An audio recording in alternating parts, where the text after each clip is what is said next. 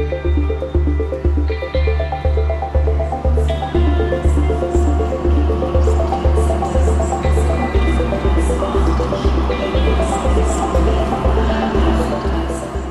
Un saluto a tutti i nostri ascoltatori e per la centesima volta benvenuti qui a Binario 1 dagli studi di Radio Speranza in Blu da Giannicola D'Angelo, quindi eh, un uh, benvenuti eh, ancora eh, per questo importante traguardo che segna anche l'ultimo viaggio di questa terza stagione.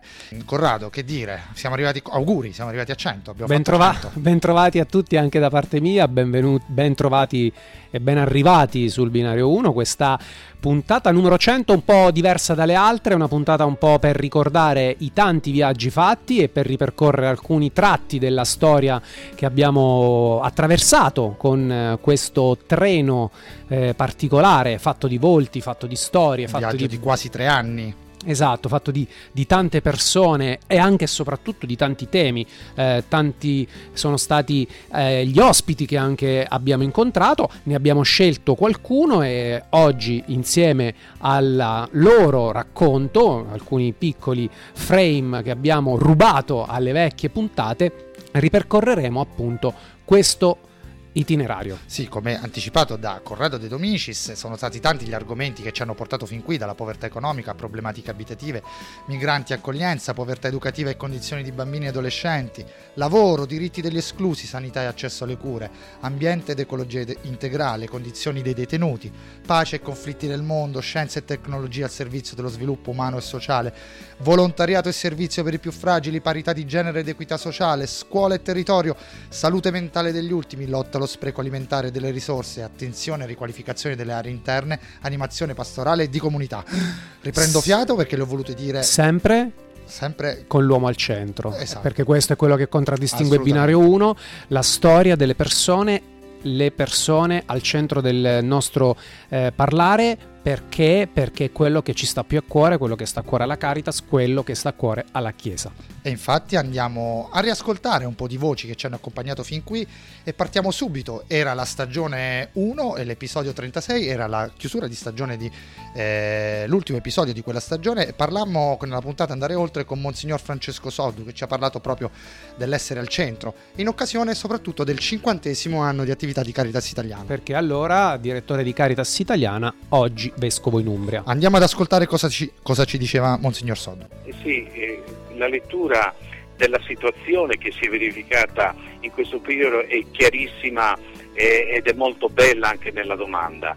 Eh, per dare una risposta discorsiva eh, mi rifaccio a un grande insegnamento di Monsignor eh, Giovanni Nervo che fu il primo direttore di Caritas Italiana che in modo particolare in questo periodo è giusto che venga ricordato per, non in quanto lui è stato semplicemente eh, primo direttore, presidente di Caritas Italiana, ma perché ha posto proprio i fondamenti. Ecco, nella fattispecie della questione lui diceva non tutti siamo chiamati ad essere volontari, ma tutti abbiamo il dovere di essere dei buoni cittadini e quindi dei buoni cristiani. Ecco, dalla consapevolezza di una partecipazione attiva alla vita della società e attiva anche dal punto di vista ecclesiale a favore del bene comune, si può avere la piena consapevolezza di cosa significhi essere volontario e, cosa significhi essere, essere cristiano. Certo, oggi uno dei problemi fondamentali è costituito dalla mancanza del lavoro, come accennavo poco fa.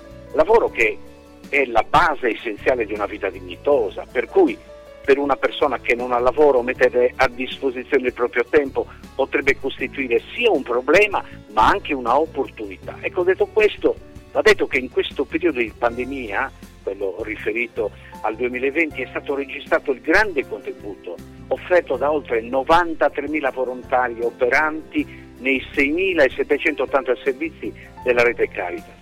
Questi hanno saputo dare un segno tangibile della presenza fraterna della Chiesa, accanto a tante situazioni di disagio e sofferenza. Tra questi è bello anche evidenziare le attività svolte da 407 giovani del servizio civile che sono resi disponibili ad offrire il loro aiuto in diversi servizi e opere ecclesiali. Ecco, una delle lezioni apprese in tempo di pandemia si riferisce alla crescente consapevolezza che nessuno si salva da solo. Pertanto l'esperienza offerta dal volontariato e dal volontariato giovanile costituisce certamente, come sempre, un grande contributo per valorizzare in positivo un'esperienza che di fatto in se stessa dice tutt'altro. Per quanto riguarda i giovani, ecco, bisogna trovare le modalità per valorizzare questa ricchezza e non andarla a considerarla dispersa oppure racchiusa entro questo periodo. Bene, era il contesto della pandemia che faceva da sfondo e Monsignor Sodo ci diceva appunto questo, Corrado. Sì, ma è un contributo di tre anni fa che in realtà è attualissimo. Si parlava di lavoro, il lavoro è un tema anche oggi, si parlava di partecipazione e oggi è più che mai un tema dopo tre anni la partecipazione. Tutto quello che è successo nel percorso che ci porta al 2023 dal punto di vista elettorale ci dice che la partecipazione è uno dei temi e si parlava di partecipazione attraverso l'azione attiva di ciascuno di noi come cittadini. Ecco, riprendiamo questo invito di tre anni fa, lo facciamo nostro oggi e lo rilanciamo per anche il futuro partecipazione appunto che ci rimanda anche al secondo contributo che abbiamo estratto, eh, seconda stagione, episodio 49 dal titolo Il coraggio di ricominciare. E proprio il coraggio di ricominciare era il tema cui, di cui abbiamo parlato con Monsignor Tommaso Valentinetti, il nostro arcivescovo, parlavamo proprio di partecipazione ma diciamo nella lettura al contrario, Eravamo, stavamo uscendo dalla fase acuta della pandemia eh, però assistevamo a tanti episodi di chiusura umana ed individualismo. E Monsignor Valentinetti ci ha tenuto proprio a questo aspetto. Andiamo a risentire cosa ci disse.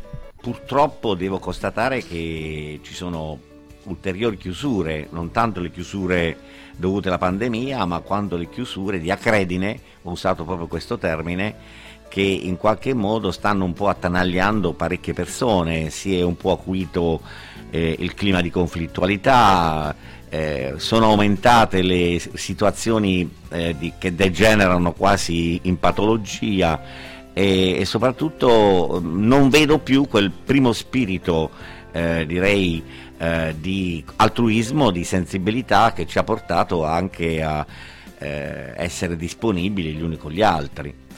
Eh, ora mh, chiaramente la Chiesa, la comunità cristiana deve rilanciare un segno di speranza e il segno di speranza è andare avanti nonostante tutto, al di là di tutto. Anche il percorso sinodale che il Papa ci ha chiesto non è altro che un voler ritessere eh, dei rapporti, voler ritessere delle, delle relazioni anche perché credo che proprio di relazioni ci sia bisogno. C'è una povertà diffusa che sicuramente corrisponde alle maggiori necessità che chiaramente possiamo rilevare attraverso le statistiche che ci vengono fornite anche dalla Caritas, dal, dalla frequenza all'emporio, dalla frequenza alla mensa dei poveri e quant'altro. Ma credo che non sia questo solamente il male da guarire, ma, quale, ma credo che ancora più mh, direi necessario guarire un male interiore, una, una una, una disaffezione interiore, una, una, una, difficoltà interiore, che da una parte ha portato e sta portando di nuovo molto probabilmente mh, i giovani eh, anche a delle trasgressioni che praticamente poi spagano caro perché sappiamo che eh, la percentuale dei contagi eh, si è abbassata proprio a livello giovanile. E dunque eh, chiaramente eh, le trasgressioni non portano a nulla, così come non porta a nulla la chiusura, ma eh, porta invece eh, l'accompagnarsi vicendevolmente, il fare strada vicendevolmente che ci potrebbe ridare quella speranza e che ci deve ridare quella speranza che sicuramente è il toccasana per riprendere un cammino a tutti i livelli. Ecco Corrado, quella speranza di cui parlava Monsignor Valentinetti si è realizzata a distanza di un anno, un anno e mezzo. Cosa è cambiato da quell'individualismo di quel periodo, diciamo, appena fuori dall'emergenza sanitaria? Ma secondo me ci sono segni di apertura, segni di eh, ritorno alla voglia di stare insieme intesa come comunità. Eh, ovviamente questo va coltivato, non possiamo lasciare che le cose avvengano in maniera eh, solo naturale, ma eh, dobbiamo riabituarci alle relazioni, riabituarci alla comunità e a far sì che i primi si facciano carico degli ultimi, cosa che in questo momento facciamo ancora un po' fatica. Eh, c'è ancora un po' la logica dell'orto, dalla, del, del, proprio orto, diciamo del, dell'orticello personale, dalla quale bisogna uscire.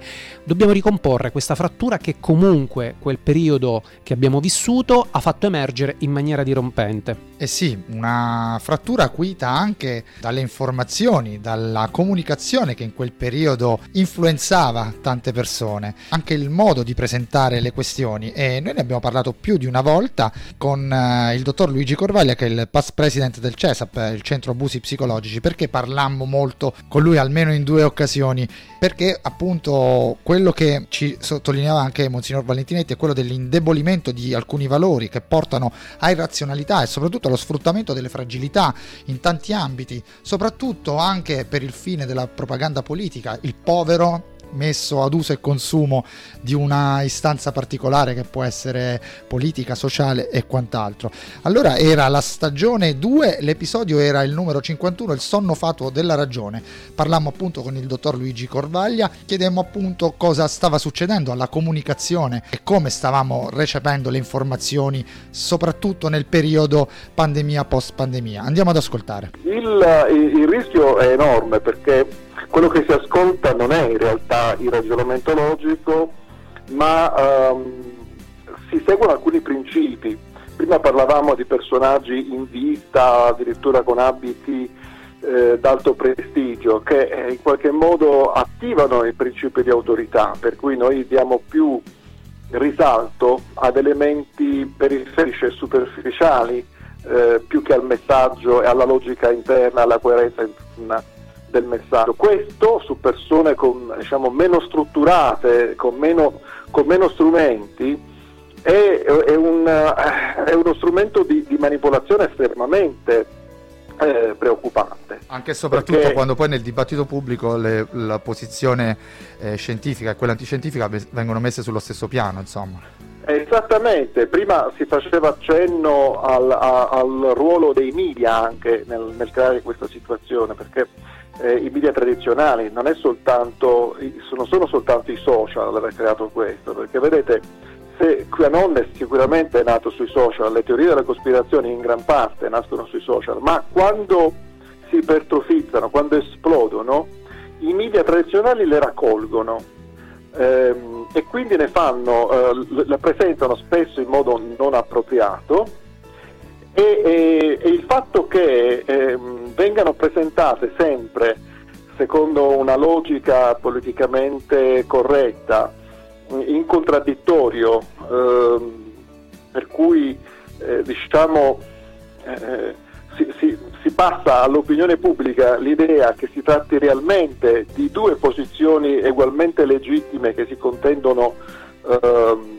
qualcosa, eh, questa è una nozione falsa di democrazia, è quella di cui parlava Asimov, no? per cui la mia ignoranza vale quanto la tua conoscenza, ma una, una, una posizione che, che, non ha basi eh, solide e che rappresenta una minoranza non può essere considerata in competizione con una che è evidence-based eh, è riconosciuta internazion- internazionalmente. Anche perché poi hanno, c'è, un, eh, c'è, certo. c'è anche un aspetto che è quello della realtà che come ci diceva anche Philip Dick, realtà è tutto ciò che non scompare quando smetti di crederci. Quando, insomma. quando smetti di crederci, esatto. certo. Corrado, quindi eh, il ruolo dei media nella manipolazione dei più fragili e nella distorsione della realtà ma una comunicazione che mi sembra sia sempre più polarizzata, o è bianco o è nero, non esistono le sfumature, una comunicazione che dimentica spesso che oltre a una responsabilità personale di quello che viene fatto c'è anche una responsabilità collettiva. E anche qui torniamo sul concetto di comunità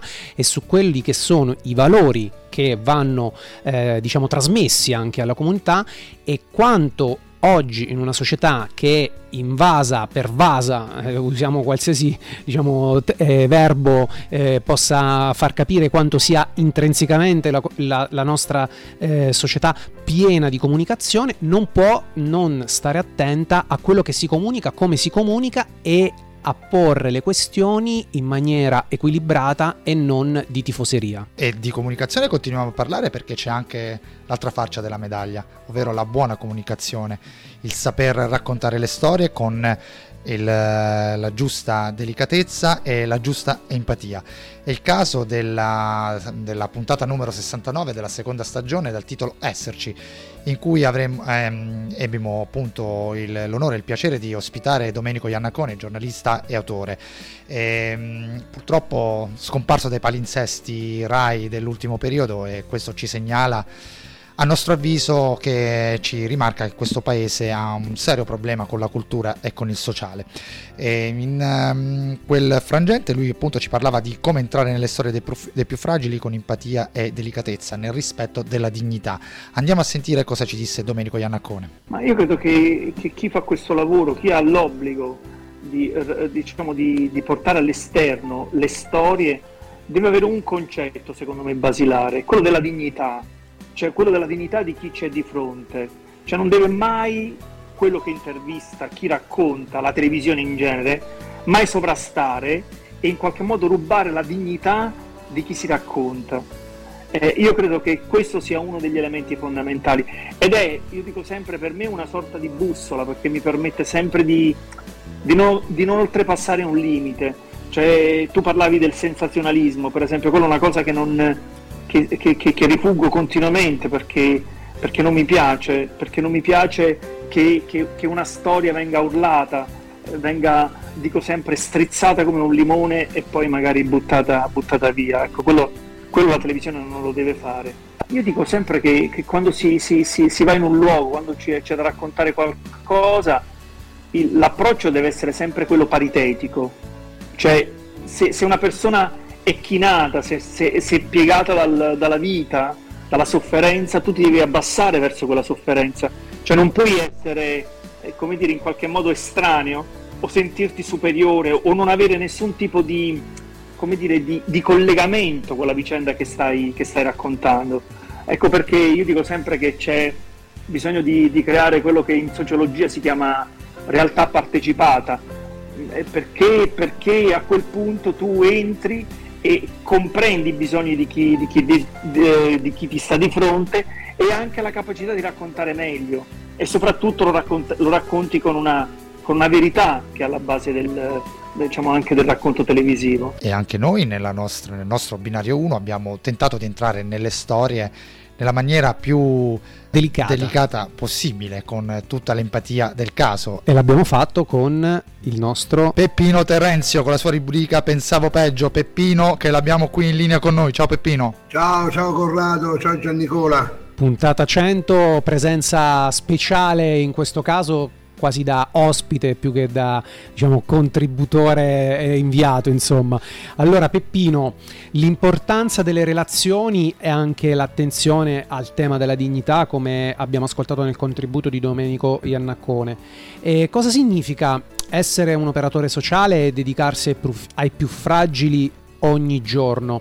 E come nella costruzione della rubrica che eh, hai pensato e, che hai portato insomma nella seconda stagione di Binario 1, pensavo peggio, sei riuscito a far partecipare con le loro testimonianze eh, i volontari ma anche e soprattutto gli accolti che quotidianamente incontri? Allora, è stato per me è stato un bellissimo viaggio sinceramente e poi è una cosa che faccio con, con passione perché mi è sempre piaciuto. Poi vivere tutti i giorni eh, nei nostri servizi, che voi sapete bene, diciamo che a 360 gradi vivo vivo in marciapiede se vogliamo. Per cui non è stato difficile per me diciamo, colloquiare con, sia con gli accolti ma anche con, convogliare i volontari. È stata una bella esperienza, sinceramente poi abbiamo trattato dei temi molto trasversali, ma quando erano temi che colpivano loro, alcune volte eh, sono rimasto sorpreso dalle loro risposte, anzi ho, ho carpito tantissimo da loro e questo è importante. Sì, sì, hanno poi anche fatto effetto sui nostri ospiti che ascoltavano i contributi che riportavi, quindi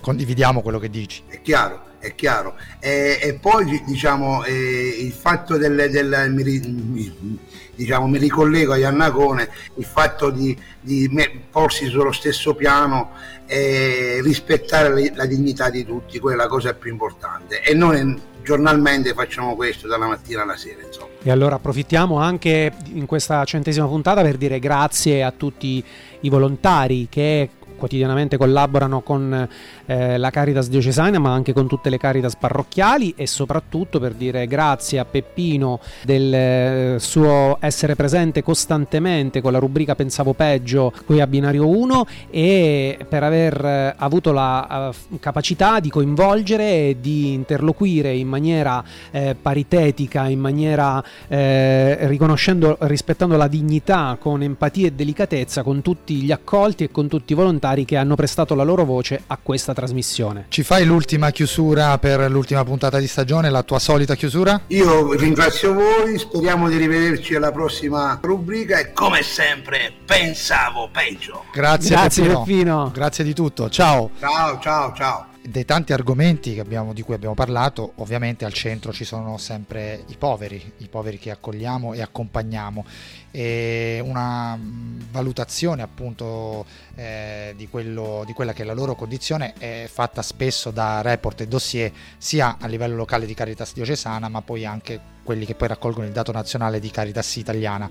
Ed è il caso appunto andiamo alla stagione 3 l'episodio 82 dal titolo Spirale di povertà in cui abbiamo parlato con Walter Nanni sociologo di Caritas italiana proprio nuo- dei nuovi volti della povertà e di questa povertà da coniugare al plurale. Andiamo ad ascoltare cosa ci disse all'epoca. Siamo andati a fare quindi una rilevazione sul campo. Abbiamo costruito un campione rappresentativo di persone di utenti Caritas per vedere quanto era diffuso questo fenomeno della povertà intergenerazionale o della povertà ereditaria, vogliamo anche chiamarla. Abbiamo scoperto alla fine, concludendo diciamo, tutta l'analisi su più livelli, lavoro, istruzione, sociale, appunto anche dal punto di vista sociale, che 6 assistiti su 10, quindi siamo quasi al 60%, sono poveri da più generazioni. Sono rimasti intrappolati nei pavimenti appiccicosi e tra i nati e questo tipo di situazione si riflette anche sullo studio. Se noi andiamo a vedere gli utenti Caritas che sono nati da genitori senza titolo di studio, uno su tre di questi è rimasto fermo alle elementari. Quindi vuol dire che anche in questo senso la tradizione economica, scolastica, formativa dei genitori si trasmette alla generazione successiva. Questa è naturalmente una sfida per la Caritas perché noi dobbiamo trovare il modo di rompere questa catena. Proprio per questo il rapporto si chiama anche anello debole. Ci sono nelle catene delle relazioni umane delle componenti deboli che se non sostenute da un adeguato intervento sociale rischiano di rompersi e quindi di isolarsi dal resto della società. Quindi in questo senso bisogna interrompere questa catena attraverso interventi di cui la responsabilità non è solo Caritas, perché Caritas non è un ente pubblico con per così dire il dovere di intervenire, abbiamo però un dovere di tipo morale, basato sui nostri valori, di poter fare il possibile per interrompere questa catena. Al volo questa, rispetto a questo argomento c'è da sottolineare anche una sorta di annoso divario tra nord e sud? Guarda, in questo senso più che il nord-sud contra il territorio in cui si vive. Cioè taglia trasversalmente nord centro sud. Gli abitanti delle periferie tendono a avere una mobilità sociale molto bassa gli abitanti dei quartieri ghetto, delle zone interne, delle zone isolate tendono ad avere una mobilità bassa e questo può succedere nell'interno del Piemonte, della Val d'Aosta, nella Campania, nel Molise, nella Sardegna, ma anche nelle zone più, per così dire, isolate del, uh, del nord, ma anche nei quartieri eh, molto periferici a Verona. Abbiamo fatto una parte dell'indagine e scopriamo che nelle case popolari che poi si affacciano ai centri di ascolto Caritas, anche lì la povertà intergenerazionale è molto presente. Quindi direi no, non è una variabile nord-centro-sud, ma una variabile molto legata al territorio ed è lì anche che dobbiamo insistere. Una delle proposte infatti è quella di rompere questo legame molto forte col territorio e cercare di offrire delle alternative ai, specialmente alle nuove generazioni. Bene, Corrado. Ma, eh, mi ha colpito, sempre puntuali in Caritas col... Italiana. Come sempre, e ovviamente approfittiamo anche qui per ringraziare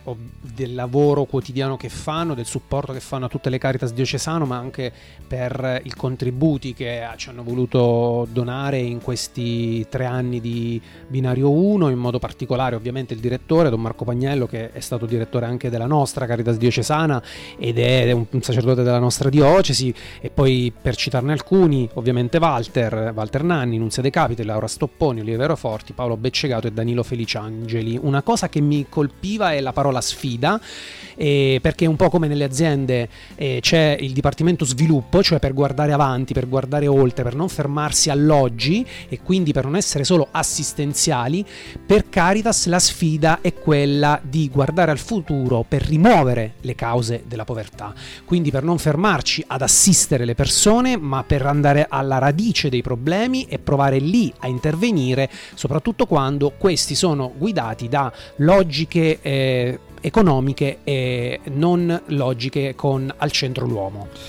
E se la, la, diciamo, la, prima parte della nostra programmazione è stata caratterizzata con il contesto della, dell'emergenza, dell'emergenza, pandemica e sullo sfondo appunto il Covid-19, nel, nell'ultima stagione eh, lo sfondo è stato dato dall'emergenza in Ucraina, della guerra in Ucraina con l'invasione russa. Siamo stati molto attenti all'argomento e anche come diocesi abbiamo continuiamo a fare la nostra parte nell'accoglienza eh, delle famiglie che eh, fuggono appunto dalla guerra e nella, dalle loro case in, in Ucraina. era la, questa stagione, l'episodio era il numero 90 dal titolo La lunga strada. Sentimmo per l'occasione Mira Milavex eh, di Caritas Spes Ucraina che era stata anche qualche settimana prima ospite eh, per la marcia della pace 2023. Andiamo a sentire cosa ci ha detto. Ecco, siamo davanti alla data di il 24 febbraio, che sarà un anno della invasione russa in Ucraina. Così eh, sì, tanto, tante persone sono impaurite perché non si sa cosa, cosa ci aspetta, uh, pauri anche dagli attacchi missilistici, ma anche non si sa se di nuovo le truppe russe possono entrare nella città. Così c'è tanto sospeso, diciamo. E poi come noi sosteniamo anche in questo momento la, la popolazione ucraina, uh, sono diversi, uh, diversi, programmi, anche dipende da quale parte dell'Ucraina, ma forse mi più concentro nella parte dell'est dove la gente più soffre, dove c'è più bisogno. Ecco, di là stiamo aiutando sempre con uh, aiuti umanitari, uh, e anche con i punti di riscaldamento dove la, le persone possono venire, riscaldarsi, ricevere un pasto caldo anche uh, riempire cellulari perché sapete che in quelle parti ci sono le, i posti dove non c'è elettricità. Così poi l'altra parte dell'Ucraina c'è, non c'è elettricità, c'è mancanza. Uh, diciamo anche di là sono tanti interni sfolati così sosteniamo anche questi con aiuti umanitari. E poi anche pensiamo un po' anche uh, già abbiamo cominciato con aiuto psicologico. Penso che ognuno quello che ha il più grande desiderio è proprio per la pace, pace vera. Certo che in questo c'è il tutto processo, no? come, come lei ha detto. Purtroppo uh, sì, come vedete qui non, non, è cambiato niente, si combatte e anche questo ha un processo che penso che prima si deve fermare qualcosa per poter veramente sedersi insieme e cominciare a parlare su quello, fare qualcosa. Ecco, e questo gesto non è stato fatto ancora. Per quello per me è difficile parlare di questo, ma posso dire che uh, la gente anche ora qui vive per questo, sta costruendo quella pace con chi è accanto, con chi sei, perché, per, perché sono tante tante sfide. E questa era Mira Milavez di Caritas Spes Ucraina che anche in occasione della Marcia per la Pace ci parlò anche di una parola forte, fortissima che ci, sem- ci ha colto anche un po' di sorpresa. Si parlava già di perdono. Sì, perdono come un processo, come un percorso e vediamo che ancora si continua a lavorare per eh, questo percorso, ma soprattutto per il percorso della pace. Di questi giorni la notizia della visita del cardinale Zuppi, presidente della CE, incaricato da Papa Francesco al presidente Biden a Washington proprio per parlare della situazione in eh, Ucraina e dopo essere già stato sia in Russia che in Ucraina. Quindi è un percorso probabilmente lungo, ma è un percorso che va fatto, è un percorso nel quale bisogna continuare a camminare senza arrendersi anche davanti alle paure, davanti ai dubbi, perché la speranza è, eh, deve essere quella di raggiungere questa pace attraverso un percorso di perdono. E siamo arrivati, Corrado, a, diciamo, alla nostra pausa, alla nostra stazione. Ci fermeremo perché siamo arrivati alla conclusione anche di questa centesima puntata finale di stagione, della terza stagione di Binario 1, sempre qui da Radio Speranza in Blu e da Giannicola D'Angelo. Un immenso ringraziamento a tutti i nostri ascoltatori, un grazie infinite a Davide Di Amicis e a tutta la squadra di Radio Speranza. E volevamo appunto, Corrado, chiarire una cosa. Tutto quello che facciamo lo facciamo e lo dedichiamo agli ultimi e a chi per gli ultimi spende eh, la propria vita, ovvero a tutti coloro che lottano e non si arrendono mai, a tutte le donne e gli uomini che non trovano voce. A tutti coloro che nell'incertezza sociale cercano la propria identità e la loro dignità, a donne, uomini e bambini che sono perennemente in fuga dall'orrore. A coloro che dedicano la propria vita al prossimo, a chi, nonostante tutto, non si abbandona all'odio. A tutti noi, esseri imperfetti, alla ricerca di una società più giusta. Possiamo essere eroi tutti quanti, almeno per un giorno, e vi lasciamo così e arrivederci alla prossima stagione di Binario 1. David Bowie, Heroes. Ciao a tutti. Ciao.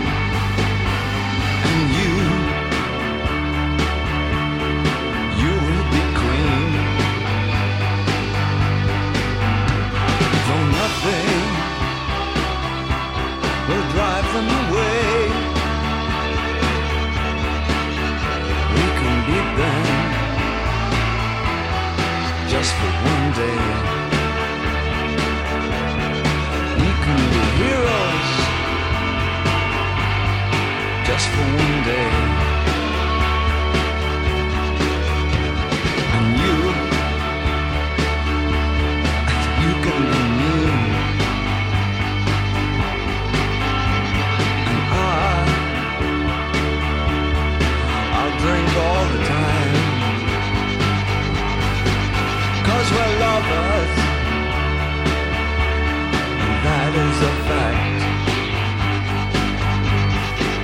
Yes, we're lovers. That is that. For nothing will keep us together, we could steal time just for one.